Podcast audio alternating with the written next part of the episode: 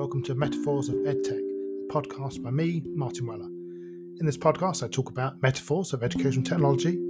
There's an accompanying book published by Athabasca University Press, which you can check out. It's free to download, or you can buy the print copy. And in each episode notes, I'll put links to interesting articles or things that are relevant, so check those out.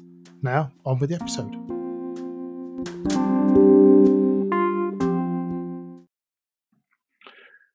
Welcome to a sub series of Metaphors of EdTech, uh, where we revisit my previous book, 25 Years of EdTech, and I'm now updating it to 30 Years of EdTech. Previously, uh, when the book originally came out in 2018, a colleague, Clint Lalonde, uh, decided to set up a community project, turn it into an audio book with a different person reading each chapter. You can see that over at 25years.opened.ca. And Laura Pasquini set up a podcast called Between the Chapters with guests talking about that chapter each week. So I recommend visiting that. What I plan to do here is to republish the audiobook version with a preface from me thinking about kind of how things have changed and whether I was still happy with that chapter and what's moved on since then, plus the extra five years uh, that takes us up to now. Hello, welcome to another episode of 30 Years of EdTech and we're on to 2009, and it's Twitter, uh, remember Twitter, and social media in general here. The audiobook chapter which follows after this is uh, read by Simon Horrocks, and the Between the Chapters podcast features Chrissi Nerantzi and Sue Beckingham, as well as the host Laura Pasquini. So, Twitter, it? I'm actually probably not going to say as much as I might do here because, uh, as I've mentioned before, I think with the uh, Second Life one, I've got another five years to bring us up to 30 years. And one of my um, technologies of the year in that case is the Twitter or X diaspora and kind of what happens after the uh, implosion of Twitter. So I'll, I'll, probably cover more in that chapter, that podcast. Um, and obviously, it's, it's, almost impossible to talk about Twitter now without sort of uh, thinking about or mentioning the Elon Musk takeover and just what a kind of dumpster fire it's become there. Uh, and I've deleted my Twitter account now, which is quite sad to think about now when I look back and read this chapter, you know, how important it was then. And I think it's very difficult not to be kind of misty eyed and nostalgic about Twitter now. Um, thing is, it, it, was quite bad, you know, beforehand. There was plenty of issues with it beforehand. But it's like so many things, like, ah, that wasn't the worst. This is the worst, you know, until something gets even worse and gets taken over by Elon Musk, you don't realize how bad things can go. Um, and I think maybe what beyond that, I think there was already a bit of um, sort of downgrading of Twitter and people beginning to use it less.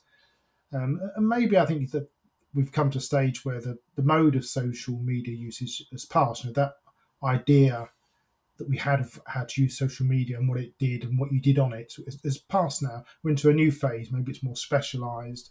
This idea of the kind of town hall where everyone is present and you do all the things there. Um, that's my dog sighing sarcastically. he doesn't agree with my comments on Twitter. Um, we, we, used it for everything. I think that's the point. You know, for everything in education, you know, we used it to find contacts for research. We used it to amplify conferences. We used it to engage students. We used it to make social connections. You know, we used it for advice and support and help. And maybe we use different things for those purposes now. Um, it's interesting in the in the uh, podcast, um, they talk about the power of the hashtag, and I think that's kind of really important to to remember that you know the idea of you could put a hashtag in, then anyone else could join in the conversation. I was like, wow, you know, and that was goes back to Steve, you know, using it for everything. You can only to put the hashtag in. You could be talking about sports one minute, and you know. Uh, research methodology the next and just with a different hashtag you're jumping between these conversations and that's much more difficult to manage now across different platforms um, and I think there's also that aspect of it being those early connections, a kind of real excitement about making connections with people. Um, but maybe that was linked to novelty too. You know, like it, it, was new. You'd sort of chat to someone online, like, you're on Twitter too, and then you'd meet them at a conference. Hey, you're from the Twitters. Great, you know. Um, but then it became, I think Laura uses the term in the podcast, flooded. You know, there's there's everything on there. Brands are on there. You know, it's like uh, right wing trolls are on there, but everyone's on there, and suddenly it's no longer a novelty thing. You know, it's just a kind of it's part of work package. And I think that when things become mainstreamed, um, they sort of lose a lot of that excitement, and um, you know, I've talked before about Cory Doctorow's idea of enshittification. I think that's going to be see that a lot with Twitter. Maybe a way to think about it is, you know, Chrissi mentions that it felt very authentic. You know that um, you would make these connections with people and they would feel very real, even if you never met those people face to face. You'd sort of make connections around particular topics, have really meaningful discussions. maybe that's what happens is that over time these platforms become less authentic, or your experience of them feels less authentic. Um, and I think just one of the usual things I raise, like what does AI mean in this context? Like I've seen people advertising AI is great for creating your social media content. So, oh my god, I can't think of anything duller. AI creating social media content to be read by other bots. Why? Why would we want to do that? What's the point of social media with AI created content? It would certainly feel less authentic. Um, and I think uh, one of the again one of the great points about um, early social media, earlier Twitter was that it allowed a lot of opportunities. There's certain kind of democratization about the space. Or uh, I do, you know, try to highlight in the chapter how that's often not democratization for everybody. Um, but often you'll find people, you know, they sort of made their career on the back of making connections through Twitter and you know, outside of their quite small environment physically, you know, where they're located. Um, but I, I, think what also maybe it's also part of that process of enshittification is that um, after a while, things that the hierarchies cement back into place. They're, they're difficult things to shake off those hierarchies, and eventually they come back in. You know, the the people with the clout, with the money, with the branding, you know, um, come back in space, and that's partly what you know, Elon Musk has tried to uh, enforce even more. And know, so I think it's sad to see, and I think, it, but also I think it's interesting about where we are now. Um, you know, and we're probably in a kind of in between stage now, and I think we'll, we'll in the next few years a, a, new use of social media, a new attitude towards it, a new way of incorporating it into our practice will evolve. Anyway, so fairly short introduction because we're going to come back to this in a later episode, but I hope you enjoy the chapter that follows.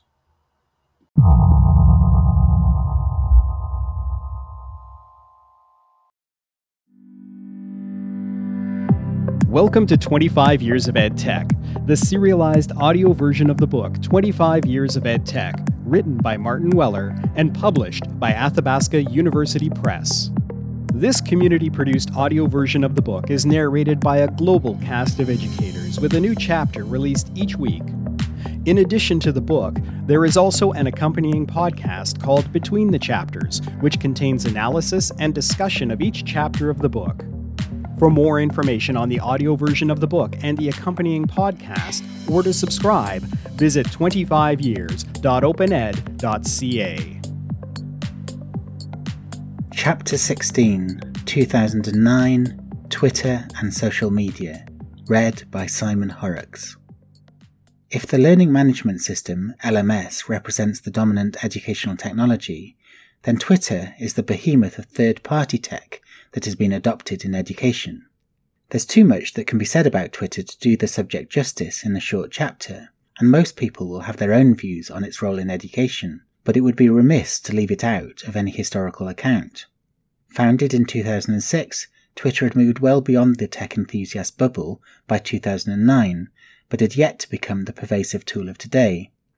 Not long ago, I passed a highway sign signalling some roadwork. The sign stated that updates could be searched by using the hashtag of the highway number. While this wouldn't just be on Twitter, the use of hashtags as the most effective way to convey public information indicated that since 2009, Twitter has gone on to become, like the highway network, part of the infrastructure. In this transformation, it has also become a tool for wreaking political mayhem, populated by trolls, bots, and the far right, where daily outrages and generally toxic behaviour have become the most significant aspect of its usage. Given this, it is difficult to recall the optimism that we once held for Twitter as well as for Facebook. In 2009, though, the ability to make global connections, to easily cross disciplines, and to engage in meaningful discussion, all before breakfast, was revolutionary. There was also a democratizing effect. Formal academic status was not significant, since users were judged on the value of their contributions to the network. In educational terms, social media has done much to change the nature of the relationship between academics, students, and the institution. It remains a means of creating a valuable and rewarding network for scholars that brings real benefits. How then are we to resolve this quandary of benefit and damage? For some, the benefits are no longer significant enough and they have quit social media, while others have moved to other sites such as Mastodon in an attempt to create communities from scratch that conform to more acceptable norms. One way of approaching Twitter and related social media is to view them as paradoxes, where opposing outcomes are both simultaneously true.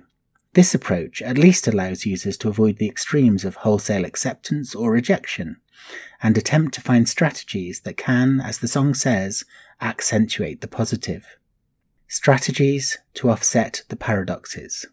What follows are examples of strategies that can offset the paradoxes. Democratization versus marginalization.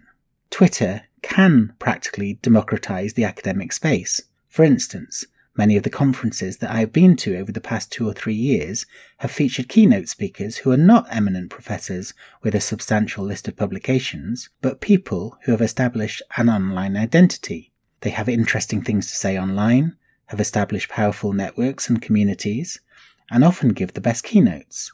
Social media is a democratized open space where traditional hierarchies don't carry as much value. But the opposite is also simultaneously true, in that the same sort of groups who are marginalized in real life are marginalized online. Thus, the experience of a white, middle aged male online will be very different to that of, say, a young woman of colour, and particularly if that woman is writing about subjects that attract trolls, such as feminism, climate change, technology, and so on. Therefore, when universities encourage academics to develop profiles in spaces such as Twitter, they may be reinforcing existing privilege because, for some groups, this will be a more positive experience than others. In addition, if a person has real life influence and an existing network, these can be transferred to their online network, regardless of the content they produce, as seen with celebrities.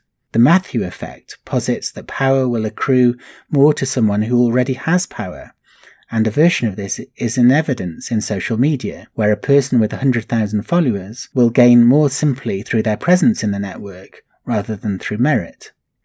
Reward versus punishment. In The Battle for Open, Weller 2014, I argued that open approaches such as developing an online identity establishing a community and sharing resources and ideas through Twitter are an effective means to engage in many scholarly activities. For instance, papers that are tweeted and blogged tend to get cited more, and Twitter can be a very time efficient means of finding answers to specific queries. There is a high degree of reward, often in very practical terms, for using Twitter. At the same time, however, there are significant risks, such as the type of online abuse mentioned previously, the loss of employment or the receipt of disciplinary action through an injudicious tweet, or being subject to formal complaints by a group taking offence to something controversial, a political statement, for example. Given the diversity of interests and passions involved on Twitter, this can arise more quickly than we might like to think. Informed versus misinformed. Twitter can be a site for detailed and meaningful discussion. For example, the Learning and Teaching in Higher Education chat is a successful weekly discussion around the hashtag, hashtag LTHE chat, that is held every Wednesday, focuses on a different topic, with readings provided before the session. Similarly, the hashtag PhD chat offers a regular discussion community for PhD researchers that, quote, is a legitimate organizational structure situated around a core group of users that share resources, offer advice, and provide social and emotional support to each other, end quote. Ford, Veletsianos, and Resta, 2014, page 1. But we also know social media to be a space and culture that at times seems positively hostile to education and informed debate.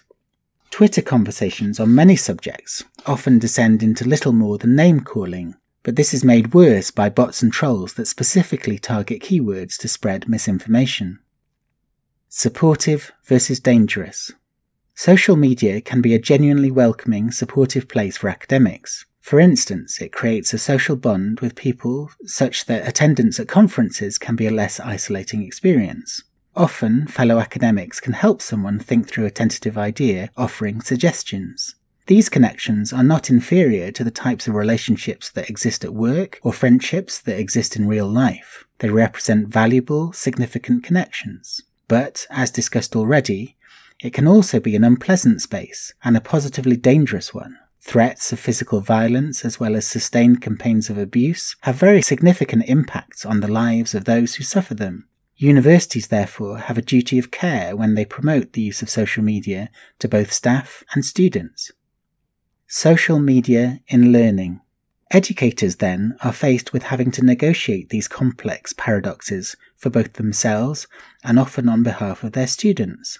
There are no correct or single solutions to these puzzles, and appropriate strategies will depend on the individual, their context, the institution, and the motivation for adopting social media. On this latter point, there are several potential uses for social media in teaching and learning, which I will frame as a set of hypotheses. These are not guaranteed findings, but rather potential impacts for which there are some tentative reasons to propose them.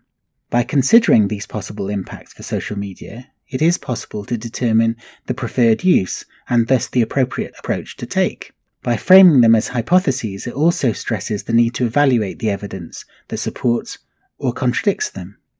Social media increases student recruitment.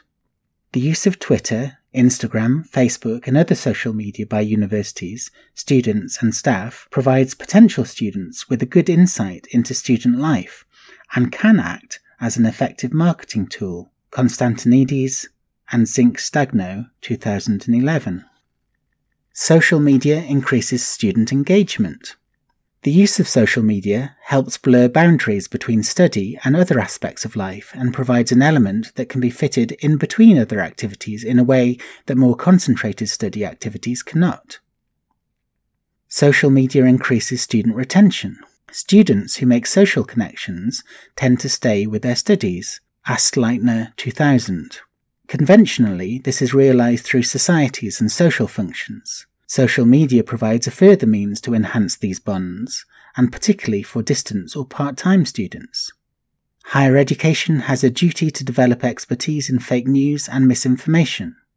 Mike Caulfield, 2017A, who has done much of the work in exploring the impact of misinformation, has developed an online book and a wide range of activities to help with these skills. They are likely to become increasingly significant as the quality of fake videos and sophisticated targeting improve. If 50% of 18 to 22 year olds enter higher education, then developing these skills helps improve the cogency of the network overall. What these hypotheses, and you can undoubtedly think of more, illustrate is that if we think of social media as a form of social infrastructure, then there are a variety of uses it can be put to, just as a network of roadways can be used by different people with different goals. To extend this metaphor, the effectiveness of it to realize any of these goals will be dependent on many related factors. Using the roadways metaphor, it will depend on traffic conditions, other motorists, type of vehicles, fuel, and road networks. Whereas for social media, these factors will depend on the expertise in using the network, engagement from others, the tone of the debate, and time. Achieving such social infrastructure is no accident. Achieving infrastructure like status is the primary goal for internet giants such as Amazon, Apple, Google, Facebook, and Twitter. For instance, for a significant number of users, Facebook is viewed as the entirety of the internet. Reporting on surveys in Indonesia and Nigeria, Farrell 2015 stated that, quote, large numbers of first-time adopters come online via Facebook's proprietary network rather than via the open web. End quote. Paragraph 8. Similarly, Amazon has the goal of becoming the sole global retailer, and Google and Apple contest the battle to be the sole technology provider in people's lives, embedding their platforms and technology in their home, car, phone, and entertainment systems. Such a monopoly means that any provider who desires access to the markets they control must abide by the rules determined by these companies, whether that is in the type of content they permit, the data they have access to, or the revenue they require. In addition, they are unlikely to permit any company that acts as a competitor to flourish within their domain. So while these corporations have inveigled their way to infrastructure status, we should remember that providers of physical infrastructure systems, such as water, roads, and power, have responsibilities and accountability placed upon them. This is relevant to EdTech because it highlights the responsibility in mandating the use of such systems and thus increasing their infrastructure like status, and stresses the importance of developing a critical approach to technology in all subject areas. Social media and research. Having looked at possible uses of social media in teaching and learning, we can also undertake a similar exercise for research. If we view a typical research life cycle, then for each of these, social media can be seen to offer alternatives or opportunities to enhance the phase. Taking each in turn, we can examine some examples. Figure 1 An illustration of a research cycle. A circle with arrows between five text fields indicating the research cycle. Initial idea points to situate in field, which points to choose method, which points to conduct research, which points to disseminate findings, which points back to initial idea. Initial idea. Social media can be a useful place to test out ideas and garner early feedback. It can also be used to conduct lightweight pilot studies, surveys, and find possible collaborations. Situate in field. Social media allows projects and people within a field to connect, to reach out to others who have done related work, and to develop an identity around a particular project. Choose method. Social media allows for methods such as sentiment analysis, network analysis, subject recruitment, and survey dissemination, which can all form part of an overall methodology plan. Conduct research. During the research process, social media can be used to generate interest, disseminate early findings, and gather further collaborations and subjects. Disseminate findings. Disseminating work via social media brings greater visibility, citations, downloads, and linking through to the quote, open access citation advantage, end quote. Eysenbach, 2006. But beyond this, there are other approaches to dissemination, including social media and video, to get across messages. Development of other outputs beyond the traditional papers, such as infographics, MOOC, and open tools, which are social media friendly, can be produced to further dissemination. What social media ultimately provides EdTech with is a set of tools and possibilities, but these are not without risks and issues.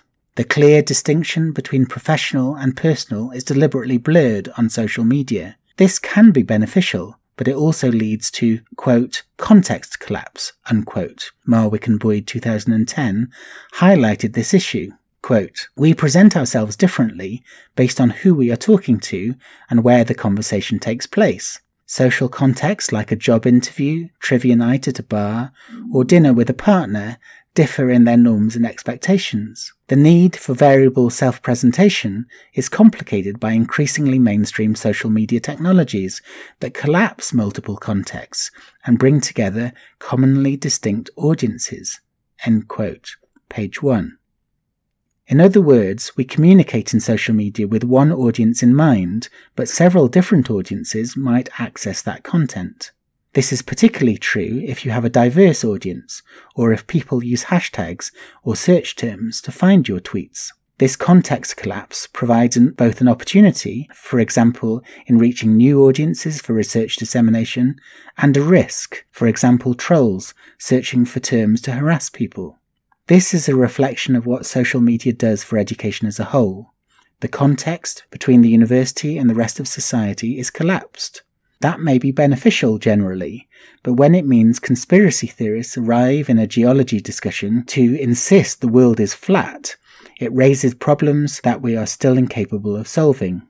Twitter context collapse is akin to a black hole consuming all matter indiscriminately cat pictures, sports discussion, political discussion, humorous memes, feminist movements, medical support communities, Nazi trolls, conspiracy theorists, and marketing.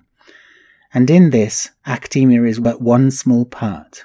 Regaining and retaining an academic sense of identity and values while deriving some of the benefits of context collapse is the challenge that social media brings. Thank you for listening to 25 Years of Ed Tech, the serialized audiobook version of Martin Weller's 25 Years of Ed Tech, published by Athabasca University Press and narrated by a global cast of volunteers. Intro music for the podcast is Abstract Corporate by Grib Sound and released under a Creative Commons Attribution license. To subscribe to the weekly audio series and the accompanying podcast between the chapters, visit 25years.opened.ca.